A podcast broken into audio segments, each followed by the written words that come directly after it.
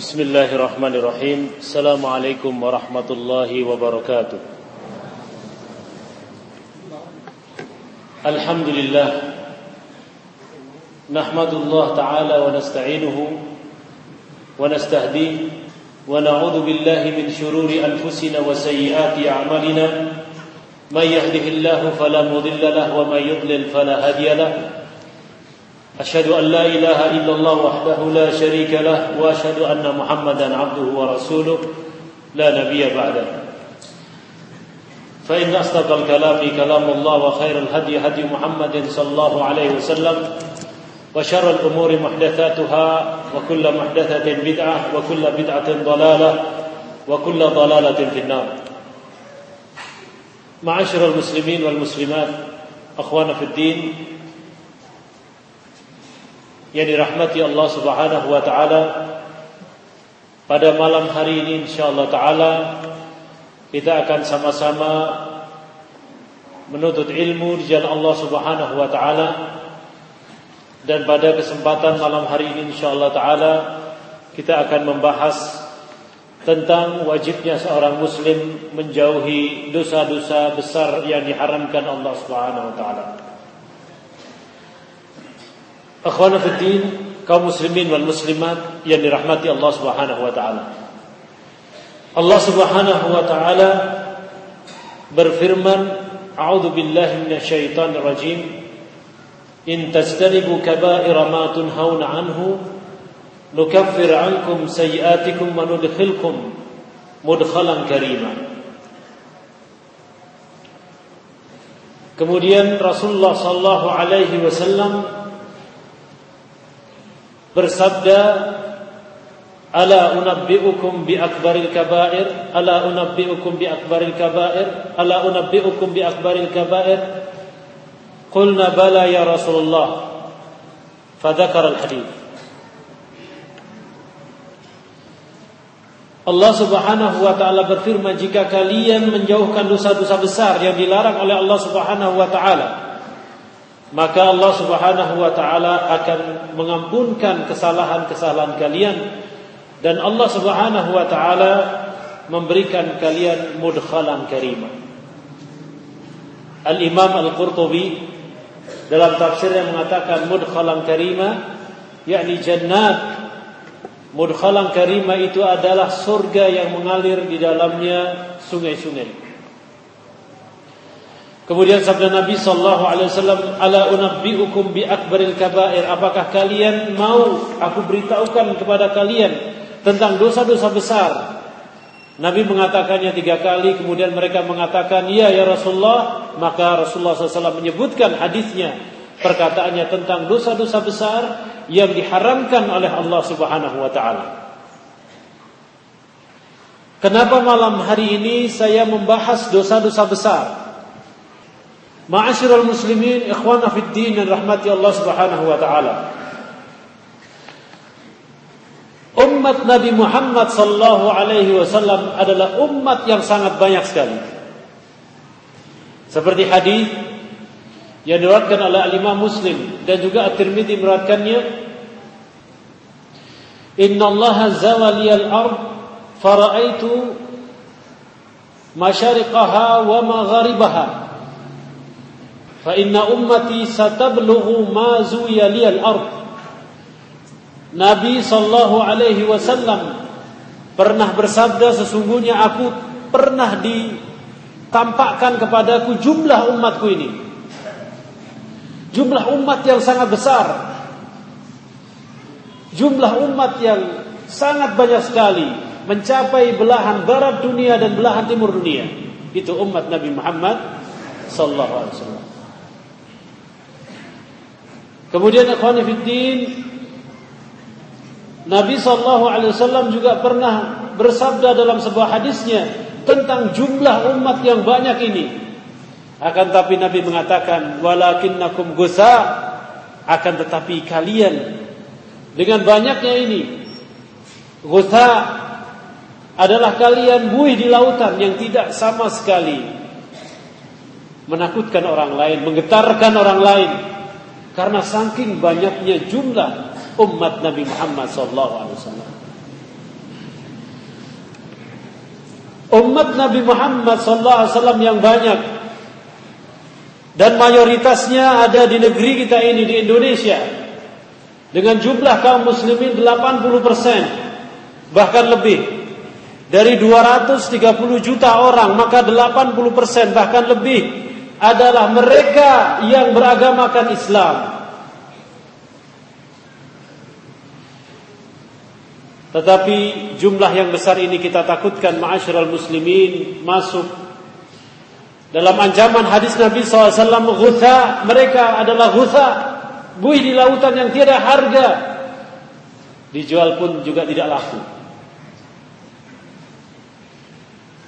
Besarnya umat Nabi Muhammad sallallahu alaihi wasallam ini merupakan mukjizat yang Allah Subhanahu wa taala berikan kepada nabinya Nabi mengetahui yang gaib sesuai dengan apa yang Allah kabarkan kepadanya.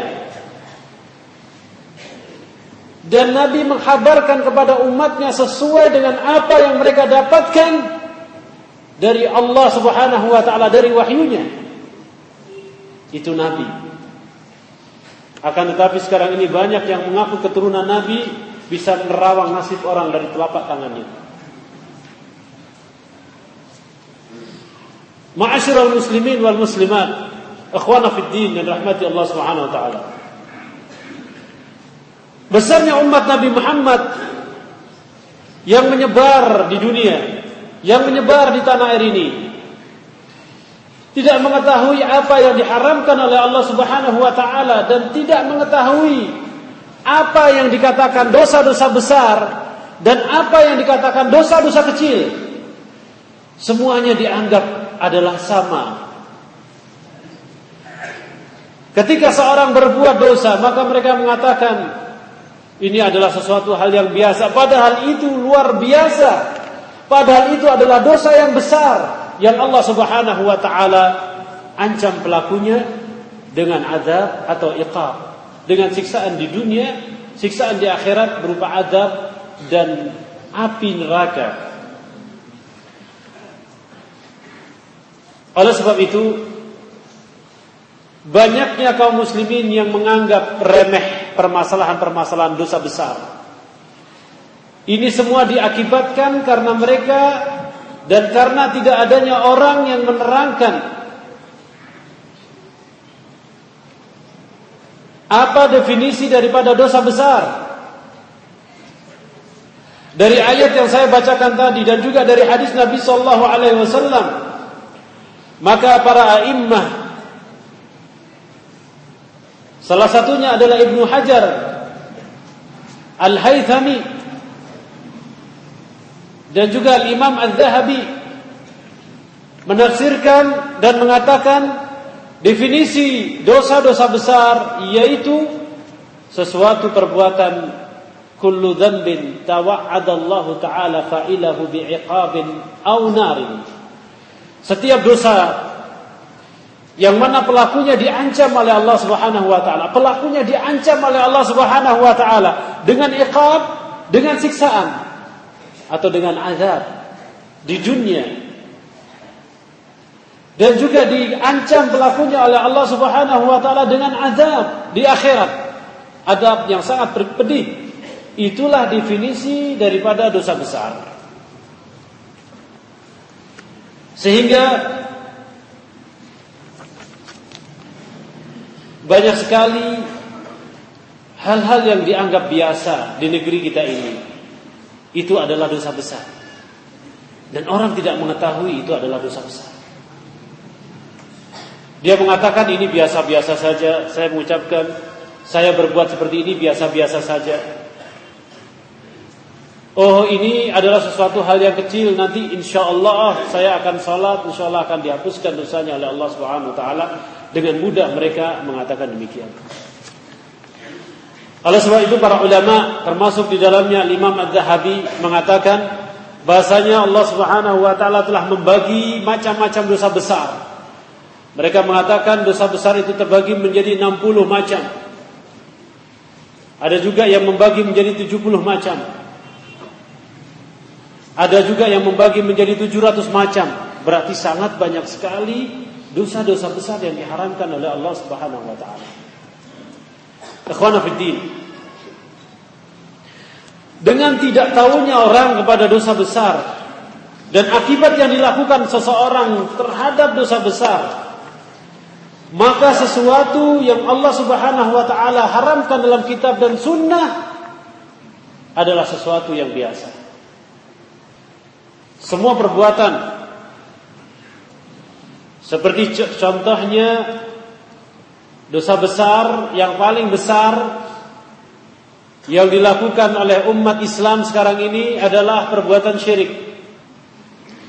Allah Subhanahu wa taala mengatakan sungguhnya syirik itu adalah kezaliman yang besar, perbuatan dosa besar yang paling besar. Firman Allah Subhanahu wa taala dalam surat An-Nisa, "Inna Allah la yaghfiru an yushraka bihi wa yaghfiru ma duna dzalika liman yasha'." Allah tidak mengampuni dosa orang yang berbuat syirik kepadanya. Dan Allah mengampuni dosa selain perbuatan syirik dengan kehendak Allah Subhanahu wa taala. Kemudian dalam firman yang lainnya innahu may yusyrik billah. Sesungguhnya siapa saja yang berbuat syirik kepada Allah Subhanahu wa taala faqad harramallahu alaihi jannah Allah Subhanahu wa taala haramkan atas mereka surga. Wa ma'wahun nar. Dan tempat kembalinya mereka adalah di api neraka. Al-Imam Muhammad ibn Abdul Wahab mengatakan perbuatan syirik itu adalah kullu aqwalin wa af'alin yusrafu li ghairi Allah taala setiap perbuatan, perkataan yang zahir ataupun yang batin yang dipalingkan kepada selain Allah Subhanahu wa taala itu adalah perbuatan syirik. Saya mengupas perbuatan syirik ini dan ini adalah bentuk intervensi eh, adalah bentuk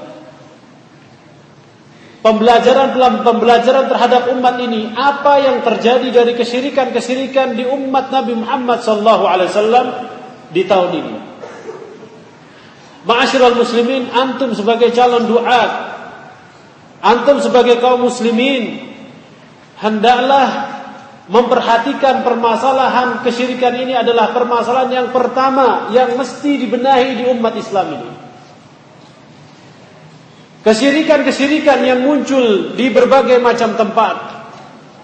Meskipun kesyirikan itu dipoles dengan bacaan tahlil, dipoles dengan bacaan yasin, dipoles dengan sedekah, di sampingnya dan ternyata di dalamnya terdapat doa kepada selain Allah Subhanahu wa taala itu adalah perbuatan syirik. Dan subhanallah dalil yang mana yang membolehkan tentang berdoa kepada orang yang diagungkan dan orang yang dikeramatkan seperti yang terjadi di sebagian tempat di negara ini. Ada sebagian tempat masjid besar di dalamnya terdapat kuburan. Dikatakan orang yang meninggal meninggal di situ adalah waliun min auliyaillah, wali daripada wali-wali Allah Subhanahu wa taala omset daripada kuburan tadi satu minggunya itu mencapai 30 juta. Sedekah yang dibayarkan kata mereka dinamakan sedekah untuk mendapatkan apa yang mereka inginkan. Ketika permohonannya, permintaannya meminta, wahai wali, saya meminta kepada engkau supaya saya menjadi pejabat, tarif menjadi seorang pejabat 30 juta, maka dibayarkan 30 juta. Sang penjaga kunci, sang penjaga kuburan pun mengatakan, tadi ada pejabat saya nganu bayar 60 juta, maka dibayar 90 juta. Mahal-mahalan. Dan yang memberitahukan kepada kami adalah mereka yang menjaga kuburan tadi. Betapa bodohnya umat Islam. Betapa bodohnya orang yang diberikan akal oleh Allah Subhanahu wa taala ketika menyumbangkan hartanya kepada sesuatu yang la faidah fi.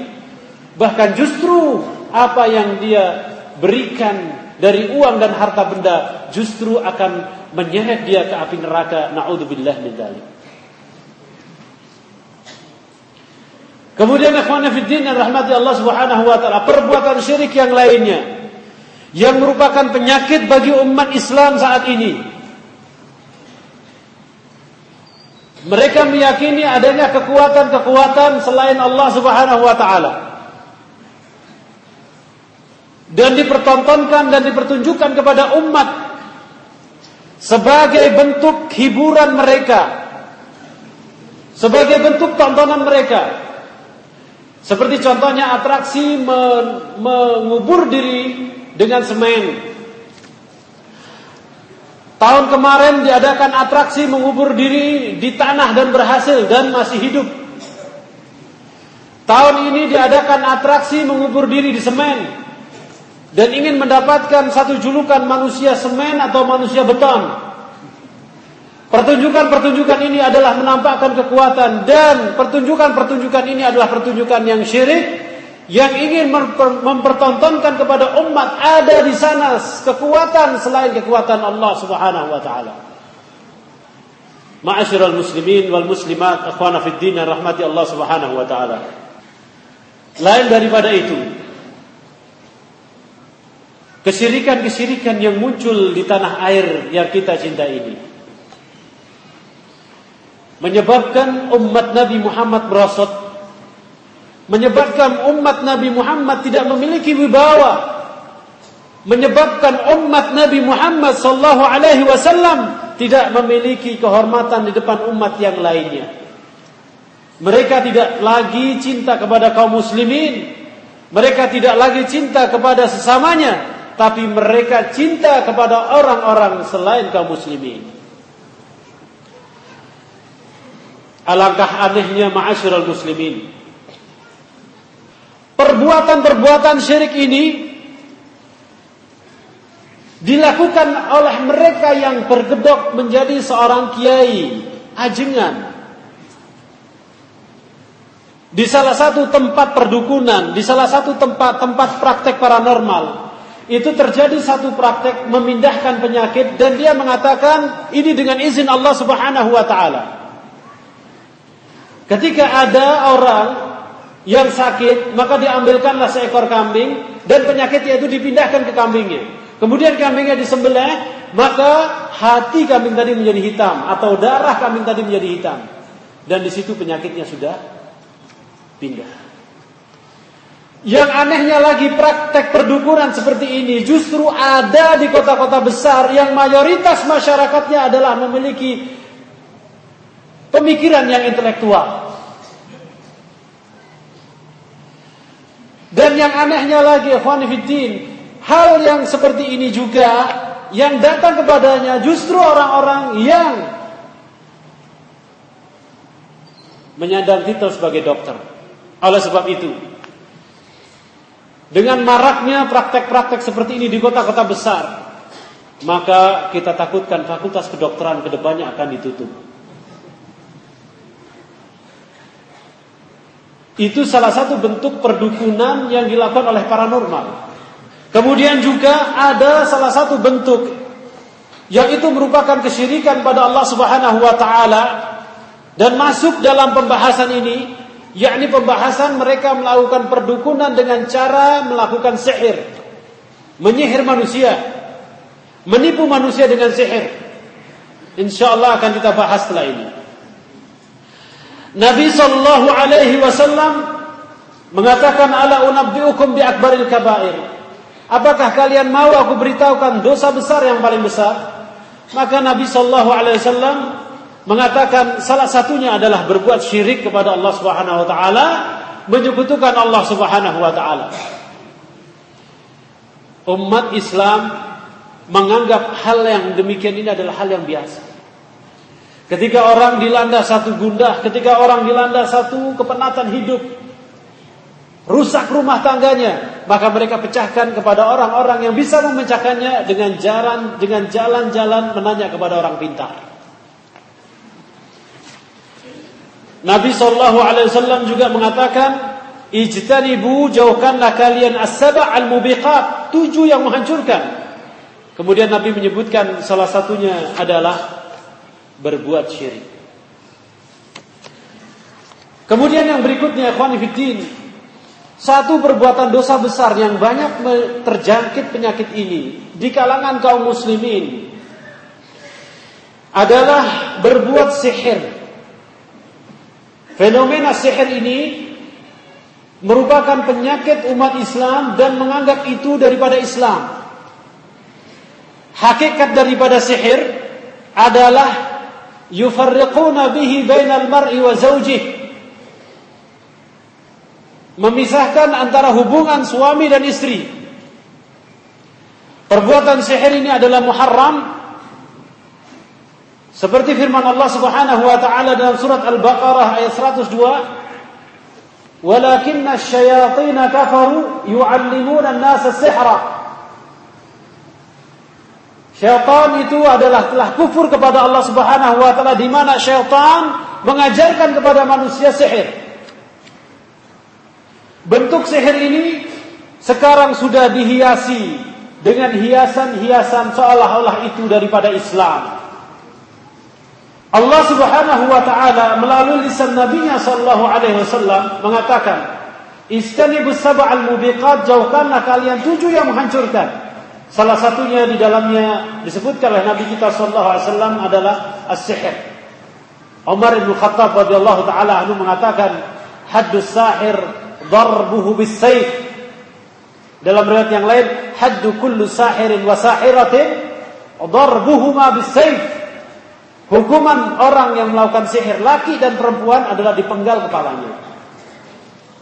Permasalahan sihir dianggap sesuatu yang biasa di negeri kita ini.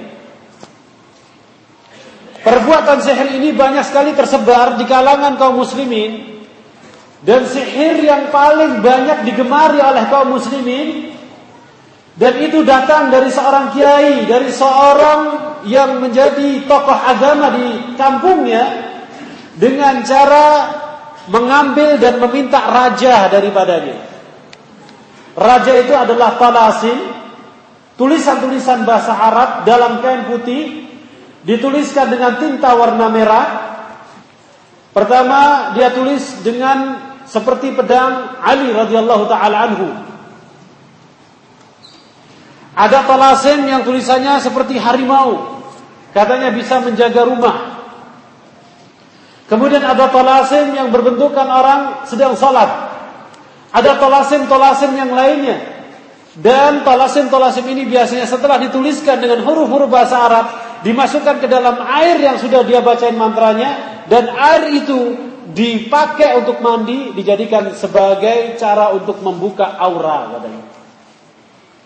Dan subhanallah ketika menuangkan ke dalam air harus membaca surat ini dan surat itu, surat ini dan surat itu. Ma'asyiral muslimin wal muslimat yang dirahmati Allah Subhanahu wa taala. Dari mana kehajaran ini? Ajaran ini muncul dari pendapat Al-Imam Al-Ghazali di salah satu kitabnya bahasanya talasin tulisan-tulisan Arab itu apabila tuliskan dengan bahasa Arab maka itu memiliki faedah dan makna. Oleh sebab itu sebagian orang yang mengambil pendapat Imam Al-Ghazali ini tidak mau itu dikatakan sebagai sihir. Tidak mau dikatakan sebagai sihir dan itu ada sampai sekarang ini. Silakan antum baca, silakan antum cari bentuk-bentuk dan warna-warna ajimat-ajimat sihir itu semuanya tertulis dalam bahasa Arab. Akhwan fiddin yang dirahmati Allah Subhanahu wa taala. Biasanya perbuatan-perbuatan seperti ini, talasim-talasim ini juga kita dapatkan dari orang-orang yang belajar di Timur Tengah. Dari mana mereka belajar? Mereka belajar, mereka biasanya memiliki ciri-ciri memakai berkalungkan sorban berwarna hijau. Kemudian mereka selalu mendatangi para jamaah dan menawarkan talasim-talasim ini ketika mereka berada di tanah haram dan akan berlanjut ketika mereka sudah pulang ke tanah air. Dan lebih parahnya lagi mereka menisbatkan bahasanya kami dari Jamiah Islamiyah katanya. Padahal Jamiah Islamiyah tidak pernah mengenal mereka dan mereka bukan daripada Jamiah Islamiyah. Mereka datang ke rumah-rumah, rumah-rumah pondokan dan menawarkan ini, tolasin-tolasin seperti ini. Ketika dia ingin kebal, maka ini. Ketika mereka ingin supaya hubungan mereka dengan istrinya langgeng, maka diberikan tolasim yang berbeda dan seribu macam tolasim yang ada. Sehingga kita tidak pernah heran dan kita tidak pernah aneh ketika mendapat para pembantu rumah tangga yang bekerja di Timur Tengah juga mereka berinteraksi dengan perdukunan dan seher. Siapa yang mengajarkannya? Ketika terjadi satu perbuatan seher dan diketahui oleh majikannya, ternyata mereka mempelajari ajian kencana wungu. Mereka mempelajari ajian semar mesem. Ketika majikannya datang, diberikan ajian semar mesem, akan lupa dengan istrinya selama-lamanya. Banyak sekali kejadian-kejadian yang aneh-aneh. Dan di mana mereka mendapatkan ajian-ajian ini? Dan dari manakah mereka belajar ini? Jangan pernah disarankan mereka itu belajar dari tanah air saja. Tapi juga mereka memiliki guru-guru yang ada di tanah suci dan tanah haram itu. Na'udzubillah min dzalik, thumma na'udzubillah min dzalik. Ma'asyiral muslimin, perbuatan sihir ini haram ditonton. Haram dipersaksikan. Termasuk daripada sihir adalah hipnotis. Makanya diharamkan di setiap kaum muslimin menonton acara-acara hipnotis. Acara-acara yang berbau hipnotis. Menghipnotis orang ini adalah bentuk takhyil syaitan kepada manusia. Dan haram bagi kaum muslimin untuk menontonnya dan untuk melihat acara-acara tadi. Karena acara-acara tadi bentuk sihir yang nyata. Termasuk juga diharamkan bagi kaum muslimin menonton tontonan yang berbau superhero. Ini sebetulnya hakikat daripada sihir. Superman, Batman, Spider-Man, Catman. Ini adalah bentuk-bentuk sihir yang diajarkan melalui media massa, melalui melalui video, melalui perfilman. Karena mereka menyihir manusia bisa terbang, menyihir manusia bisa mengangkat barang yang berat. Ini adalah suatu yang mustahil dan dilakukan oleh manusia biasa. Ketika kita mengajarkan anak-anak kita, generasi kita kepada hal-hal seperti ini, maka kita telah mengajarkan kepada generasi Islam ada orang yang memiliki kekuatan selain kekuatan Allah Subhanahu wa taala. Apakah antum sadar hal ini ada di rumah antum? Apakah antum sadar ketika antum memberikan pakaian yang bersihkan pakaian Superman, bangga anak kita pakai pakaian Superman, subhanallah, kita secara otomatis mengajarkan adanya kekuatan selain Allah Subhanahu wa taala. Kemudian lain daripada itu ikhwani fiddin rahmati Allah Subhanahu wa taala. Juga acara-acara seperti contohnya pengobatan-pengobatan melalui bacaan Al-Fatihah. Seperti yang terjadi di media kita, di televisi kita. Orang menelpon salah satu ustadz Guntur bumi atau guntur langit wallahu alam. Kemudian dia menyebutkan penyakitnya dan orang tadi diberikan syarat air putih. Antum tahu apa yang dilakukan air putih dengan orang tadi? Ini adalah istirahatul jin. Ini adalah MOU antara dia dengan jin. Allah Subhanahu wa taala sudah mengungkapkan hal itu. Rabbana istanta'na ba'duna bi ba'd فبلغنا أجلنا الذي أجلت لنا قال النار مثواكم Ketika Allah Subhanahu wa taala mengumpulkan manusia dan jin, maka jin mengatakan, "Ya Allah, dulu orang ini telah menggunakan jasa kami." Manusia juga mengatakan, "Ya Allah, kami saling memberikan faedah antara satu dengan yang lain MOU." Terjadi hubungan kerjasama yang sangat hebat MOU. Jin memberikan kekuatannya, manusia memberikan sedekahnya dan dan sesajennya. Jin memberikan kekuatannya di sana, terjadilah hubungan di sana. Maka jangan heran ketika air putih ini, coba air putih ini ini adalah syarat. Syarat manusia mentaati apa yang diperintahkan jin melalui ustadz tadi. Ketika itu ma'asyiral muslimin seorang ustadz akan diberitahukan penyakit yang dialami oleh orang ini. Bagaimana caranya ustadz? Caranya Nabi sallallahu alaihi wasallam mengatakan, "Kullu insanin lahu qarin hatta anta ya Rasulullah hatta ana illa anna Allah anani ala dhalik." Dalam sebuah hadis yang sahih disebutkan, setiap manusia itu punya qarin, punya rewang. Rewang itu artinya teman. Sampai engkau ya Rasulullah, iya sampai saya. Akan tetapi Allah memberikan satu ke, kekuasaan. Rewang saya ini, teman saya ini, tunduk patuh terhadap perintahku. Perintah Rasulullah SAW. Jadi ketika orang ini mengambil air putihnya, maka karin orang yang menelpon tadi memberitahukan kepada jin yang ada pada ustaz tadi, bahasanya fulan mengendap penyakit demikian demikian, sudah berobat demikian demikian dan lain sebagainya. Dan itu adalah sesuatu yang dipercayai dan dianggap daripada Islam. Oleh sebab itu, fillah, perbuatan-perbuatan sihir ini adalah melemahkan umat Nabi Muhammad wasallam. Melemahkan kepercayaan mereka kepada Allah Subhanahu wa taala. Melemahkan iman mereka kepada Allah Subhanahu wa taala. Melemahkan iman mereka kepada Allah Subhanahu wa taala. Bayangkan. Di kota-kota besar ketika terjadi keretakan rumah tangga, maka ke mana mereka pergi? Mereka pergi ke paranormal kepada kepada dukun untuk memperbaiki lagi hubungan keduanya dengan cara mendukuninya. Nabi Shallallahu Alaihi Wasallam mengatakan tentang orang yang mempercayai mereka dan orang yang datang kepada mereka. Man ata kahinan fasaddaqahu bima akhbar lam tuqbal salatuhu arba'ina yawm.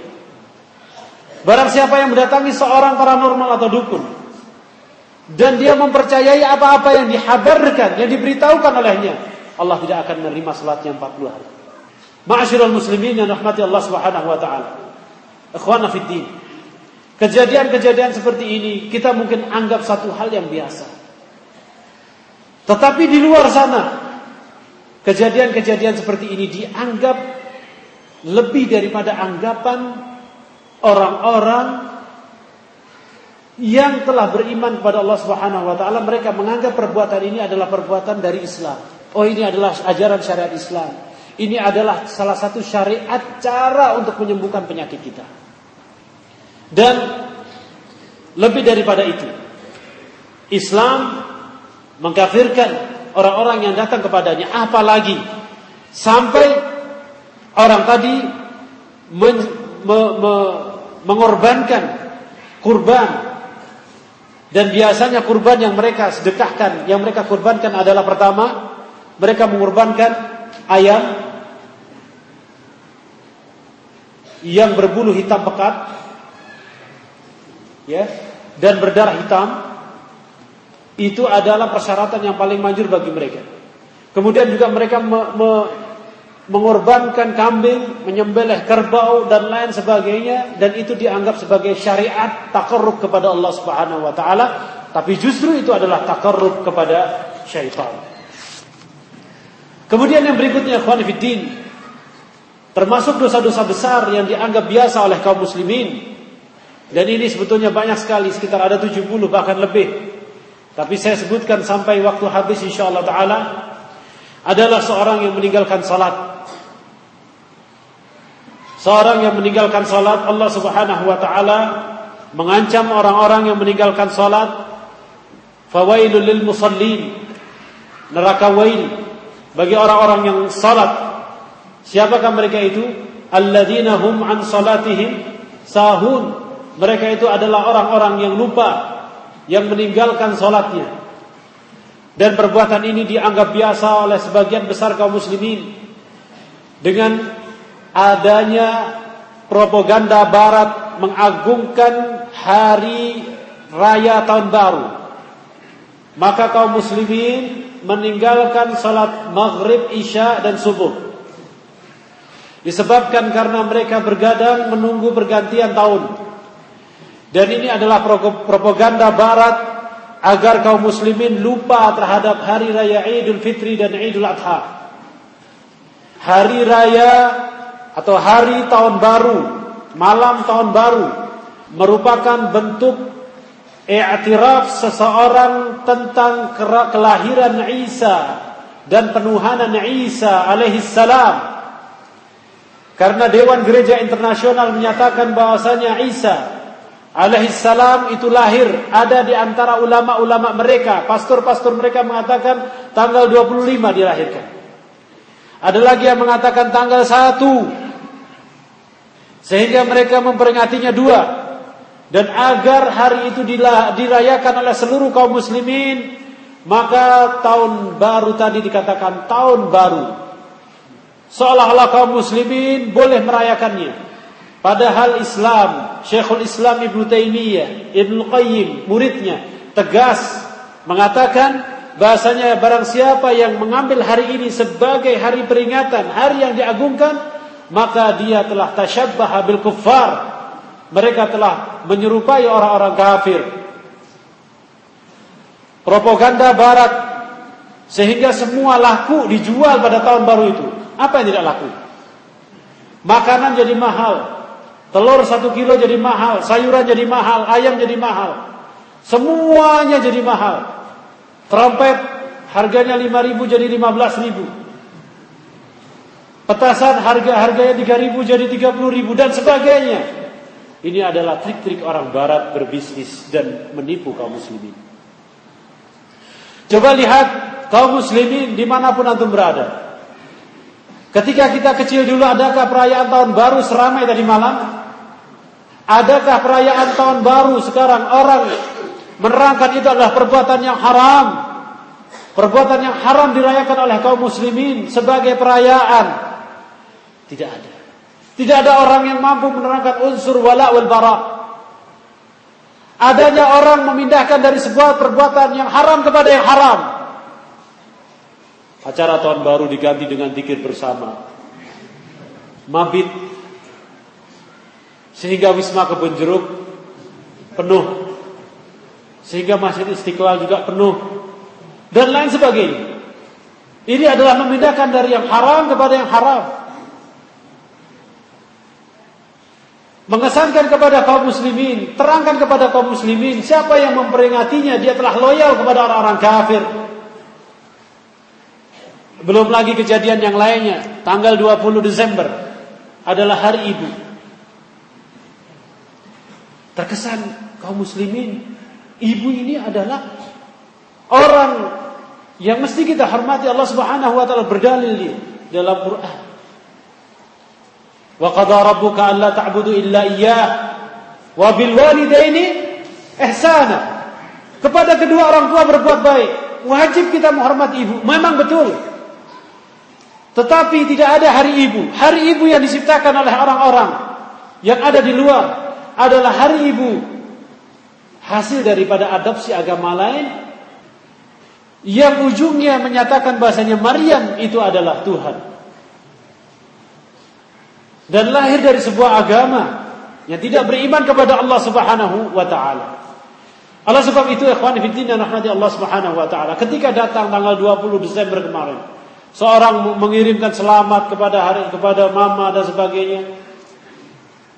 Dan subhanallah semua SMS mengatakan hari ibu, semua Facebook mengatakan hari ibu. Dan semua BBM mengatakan hari ibu. Tapi ibunya di rumah tidak pernah diberikan pulsa. Dan banyak sekali hal-hal yang terjadi. Bahkan ikhwan fillah rahmati Allah Subhanahu wa taala, sebagian kaum muslimin meyakini bahwasanya ini adalah ajaran daripada Islam. Sehingga kaum muslimin mengambil tabiat-tabiat dan adat istiadat yang datang dari orang-orang barat. Lihatlah. Ketika Islam ini pertama kali datang Ketika Islam ini pertama kali mulia dengan diutuskannya seorang rasul dan diutuskannya orang-orang yang melindungi rasulnya yakni Nabi Muhammad SAW maka Islam ini mulia. Orang-orang Romawi dan Persia datang dengan menundukkan kepalanya melihat keagungan kerajaan Islam pada waktu itu. melihat keagungan khilafah Islamiyah yang dipimpin oleh para sahabat Nabi sallallahu alaihi wasallam. Ketika mereka ingin mencari Nabi Muhammad sallallahu alaihi wasallam, ketika ingin mencari sosok seorang khalifah Umar bin Khattab, maka mereka mendapati orang biasa-biasa saja yang bergaul dengan rakyatnya. Itulah kejayaan Islam yang terjadi pada waktu itu. Kejayaan Islam tidak mesti diambil dari barat. Kejayaan Islam tidak mesti diambil dari kita mengikuti adat dan taklid-taklid dan kebiasaan-kebiasaan orang-orang barat dan orang-orang yang tidak beriman pada Allah Subhanahu wa taala. Jadikanlah Islam itu pada kejayaannya sendiri. Sesungguhnya Islam itu telah mulia dan orang-orang yang mengambil Islam maka dia mulia dengan dia berpegang teguh kepada Islam. Ma'asyiral muslimin. Lihatlah dampak yang diakibatkan oleh orang yang selalu mengambil kebiasaan barat dalam kehidupan mereka. Saya berikan contoh yang paling sedikit sekali. Dan contoh ini adalah contoh yang paling banyak terjadi di negeri kita. Adalah peran wanita mereka mengatakan bahasanya wanita pun juga bisa bekerja dan mereka berdalilkan emansipasi wanita. Wanita boleh bekerja, wanita boleh berkumpul dengan laki-laki, bekerja dan sebagainya dan sebagainya. Sekarang apa yang dihasilkan dari kerugian ini? Dari kerugian ini banyak sekali laki-laki yang nganggur dan banyak menimbulkan pengangguran di negeri kita ini. Dan justru ini, pekerja wanita ini justru menjadikan bukan pengelu, bukan pemasukan bagi negara ini tapi justru pengeluaran yang sangat banyak. Ketika wanita keluar untuk kerja, maka dia akan memberi perhiasan pakaian-pakaian yang akan cocok dengan diri dia. Dia akan membeli alat-alat kecantikan yang akan cocok yang cocok dengan diri dia. Dan dia akan membeli sepatu yang cocok akan diri dia. Jadi gaji yang dia yang dia terima itu habis untuk membeli alat-alat itu. Itu kerugian. Gitu. Dan ketika negara itu banyak pekerjanya wanita, maka negara itu adalah negara miskin. Maka ekonomis di sana tidak bergerak. Kita ambil contoh seperti Bangladesh, seperti Sri Lanka, presidennya perempuan, maka yang dibutuhkan adalah pekerja-pekerja perempuan di sana diagungkan daripada laki-laki. Apa yang terjadi?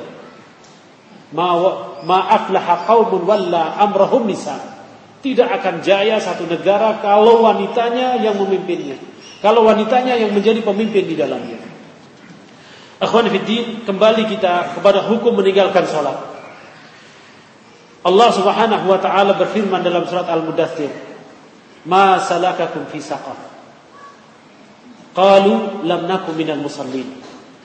Apa yang menyebabkan kalian masuk ke dalam neraka sakar? Mereka mengatakan lam nakum minal musallin, kami semua belum menjadi orang-orang yang mendirikan salat. Artinya mereka meninggalkan salat. Mereka meninggalkan salat. Meninggalkan salat ini suatu hal yang biasa. Maka kita lihat di sebagian tempat, di sebagian daerah, ketika datang acara-acara besar mereka tinggalkan salat begitu saja. Sampai acara-acara yang berkedok Islam, acara-acara yang dinisbatkan kepada Islam, mereka pun meninggalkan salat tadi dan mereka katakan, oh nanti bisa dikobok sholat tadi. Nabi Shallallahu Alaihi Wasallam mengatakan al ahdu bain al abdi wa bain syirki tarkus salat. Batas antara hamba dan Allah Subhanahu wa taala. Batas dengan hamba dan kesyirikan itu adalah meninggalkan salat. Ketika dia meninggalkan salat, maka dia akan menjadi orang-orang yang berbuat syirik pada Allah Subhanahu wa taala atau kufur pada Allah Subhanahu wa taala dan banyak sekali di negeri kita ini orang yang meninggalkan salat dan itu dianggap sebagai sesuatu yang biasa. Kemudian ikhwan Al-Imam Az-Zahabi dalam kitabnya Al-Kaba'ir menyebutkan tentang hadis-hadis bahayanya orang meninggalkan salat. Yang menjadi pembahasan kita saat ini adalah fatwa yang tersebar di negeri kita ini, mereka mengatakan bahasanya orang yang meninggalkan sholat itu bisa dikodok sholatnya, bisa dijamak sholatnya, sehingga kita lihat orang-orang ketika mereka sudah tua dan pergi haji, orang ini banyak sekali melakukan sholat di Masjidil Haram. Ketika kita tanya, Pak sholat apa? Setelah sholat, sholat lagi, setelah sholat, sholat lagi. Mereka mengatakan katanya saya mengkodok sholat saya selama saya hidup. Dikatakan kenapa bapak melakukan hal ini? Karena kiai saya membolehkan hal ini. Fatwa-fatwa yang demikian ini menyebabkan sedikitnya orang yang sholat berjamaah. Lihatlah masjid banyak sekali di negeri kita. Masjid di Lombok ini sangat banyak sekali. Di Jawa juga banyak. Di Sumatera juga banyak. Berapa di kalangan mereka yang menunaikan sholat? Kita anggap mereka menunaikan sholat di rumah mereka. Berapa yang menunaikan sholat di rumah mereka? Dan berapa orang yang meninggalkan sholat? Tidak adanya satu penekanan-penekanan ayat, penekanan-penekanan hadis Nabi SAW tentang bahayanya orang-orang yang meninggalkan sholat. Dan itu dianggap sebagai satu perbuatan yang biasa-biasa saja. Mengkobok sholat mereka. Padahal ajaran Islam mengatakan bahwasanya sholat itu tidak bisa dikodok kecuali dia meninggalkannya karena udur syar'i. Karena udur syar'i, udur yang betul-betul syar'i, dia ketinggalan sholatnya seperti hanya orang tertidur, dia tidak sengaja dia tertidur, kemudian dia tinggalkan. Ketika dia bangun dan sadar daripada tidurnya, dia laksanakan sholat tadi, hanya sholat yang dia tinggalkan saja. Yang dia terlupakan karena tidur yang dia tidak sengaja. Tapi selain daripada itu tidak ada. Dan bahkan para imam sangat jelas dan sangat tegas tentang kekafiran orang-orang yang meninggalkan sholat ini. Ma'asyiral muslimin, ini adalah sekilas tentang dosa-dosa besar yang banyak dilakukan oleh kaum muslimin di negeri kita ini. Saya menutup kajian ini dengan bagaimana akidah ahlus sunnah wal jamaah kepada orang-orang yang berbuat dosa besar. Akidah ahlus sunnah wal jamaah mengatakan siapa saja yang berbuat dosa besar fahuwa fi dairatil iman. Ahlus sunnah wal jamaah mengatakan pelaku dosa besar ini masih dalam daerah keimanan dan tidak boleh dikufurkan dengan sebab dia melakukan dosa besar. Akan tetapi orang-orang khawarij mengkufurkan orang-orang yang melakukan dosa besar. Orang-orang khawarij mengkufurkan orang-orang yang melakukan dosa besar. Siapa saja orang yang melakukan dosa besar, maka dia kufrun kharijun minal billah. Kufur keluar daripada Islam. Ahlu sunnah wal jamaah tidak demikian. Dia meninggalkan, dia melakukan dosa besar, dia tetap dalam iman, tetapi dia naqisul iman. Dia keimanannya, keimanan dia telah berkurang. Keimanan dia telah drop. Seperti perkataan Imam Ahmad rahimahullahu taala ketika menafsirkan hadis Nabi SAW, al-imanu yazidu wa yanqus. Yazidu bi ta'ati wa yanqusu bil ma'siyati. Iman itu naik dengan taat kepada Allah dan turun dengan berbuat maksiat kepada Allah Subhanahu wa taala. Kemudian Imam Ahmad mentafsirkan hadis ini, yazidu imanul mu'min hatta balagha sab'a samawat wa yad'ufu imanul mu'min hatta la yabqa fi qalbihi dzarratun iman. Jadi keimanan seorang mukmin akan naik terus sampai keimanan dia itu tembus ke langit yang tujuh. Artinya seorang yang imannya naik yang tinggi Seorang yang imannya tebal kepada Allah Subhanahu wa taala, ketika dia berdoa didengar oleh Allah Subhanahu wa taala. Ketika dia bermunajat didengar oleh Allah Subhanahu wa taala. Seperti para sahabat, seperti Nabi sallallahu alaihi wasallam, seperti para sahabat Nabi sallallahu alaihi wasallam, seperti para tabi'in yang pernah diceritakan dalam buku Syiar A'lamun Nubala, keimanan mereka sangat tebal kepada Allah Subhanahu wa taala. Dan kita tidak tahu di antara kita manakah di antara kita yang paling tebal imannya, yang paling kuat imannya kepada Allah Subhanahu wa taala.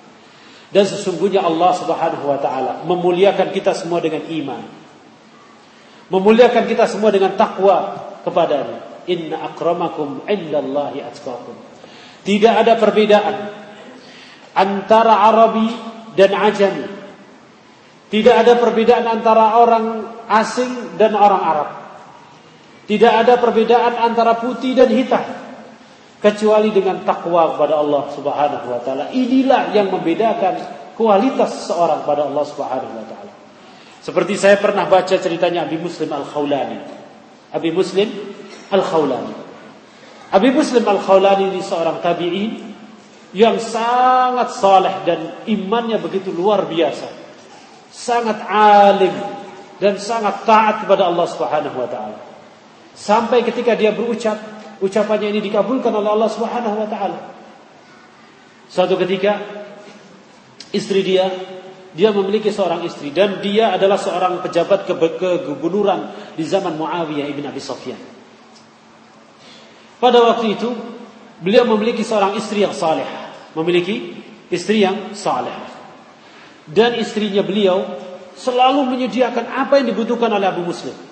Selalu menyediakan apa yang dibutuhkan oleh Abu Muslim. Sampai suatu ketika istri dia ini dimasuki oleh seorang wanita yang lainnya. Dibisiki bahasanya suami kamu itu pejabat. Maka kamu minta pembantu, minta peralatan-peralatan yang bagus untuk membantu kerja kami. Maka suatu ketika ketika Abu Muslim pulang ke rumahnya mendapati istrinya tidak mengerjakan semua urusan rumah tangganya. Sampai ditanya oleh Abu Muslim, kenapa engkau hari ini kok berbeda dengan hari-hari yang lain? Biasanya saya pulang, rumah saya rapi, anak saya semua pada mandi semua, indah pemandangan di rumah rasanya, kurrat ayun, yang menyejukkan mata dan hati kita. Kemudian istrinya diam saja sampai diberitahukan sungguhnya wahai Abu Muslim telah datang seorang kepadaku. Seorang wanita kepada mengatakan bahasanya engkau adalah pejabat kegubernuran. Tetapi kenapa engkau tidak memberikan satu khodam, satu pembantu kepadaku? Kemudian Abu Muslim mengatakan, sesungguhnya hatimu telah dibutakan oleh orang tadi. Ya Allah, butakan mata orang yang telah membutakan hati mata hati istriku. Akhirnya seminggu kemudian ada seorang yang datang meminta maaf kepada Abu Muslim. Orang itu adalah orang yang mempengaruhi istri daripada Abu Muslim. Ini menunjukkan bahasanya kuat keimanan seorang pada Allah Subhanahu wa taala akan didengar oleh Allah Subhanahu wa taala. Jadi, antum tidak perlu khawatir ya masyarul muslimin. Ketika antum memiliki keimanan yang kuat, berdoalah langsung pada Allah Subhanahu wa taala. Tidak perlu perantara. Seperti banyak yang dilakukan oleh masyarakat kota besar. Kalau mau anaknya lulus mesti pergi ke Habib Fulan. Ya Habib tolong doakan saya. Sementara dia adalah orang yang saleh pada Allah Subhanahu wa taala, lebih daripada Habibnya. Satu ketika saya pernah diberikan satu cerita yang luar biasa. Ada pengajian khusus di kalangan mereka. Di seorang seorang Habib itu diberikan minuman. Diberikan minuman. Ini tidak boleh untuk saya. Air putih. Dikasih syai, dikasih teh, ini tidak boleh untuk saya. Dikasih kopi, ini tidak boleh untuk saya.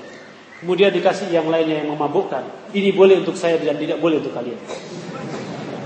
Hal ini khwanifidin itu adalah ta'assub dan hulu yang terjadi di kalangan orang-orang yang cinta dan terlalu mencintai mereka. Ketika orang dengan ketakwaannya bisa berdoa kepada Allah, berdoalah kepada Allah Subhanahu wa taala dan tanpa melakukan perantara-perantara. Apalagi perantaranya adalah mereka yang telah meninggal dunia. Mudah-mudahan apa yang kita sampaikan ini bisa bermanfaat dan kajian kitab Al-Gabair ini terus saya syarikan eh, di kajian-kajian di Jakarta karena banyak sekali kaum muslimin tidak mengerti tentang dosa besar-besar yang diharamkan oleh Allah Subhanahu wa taala.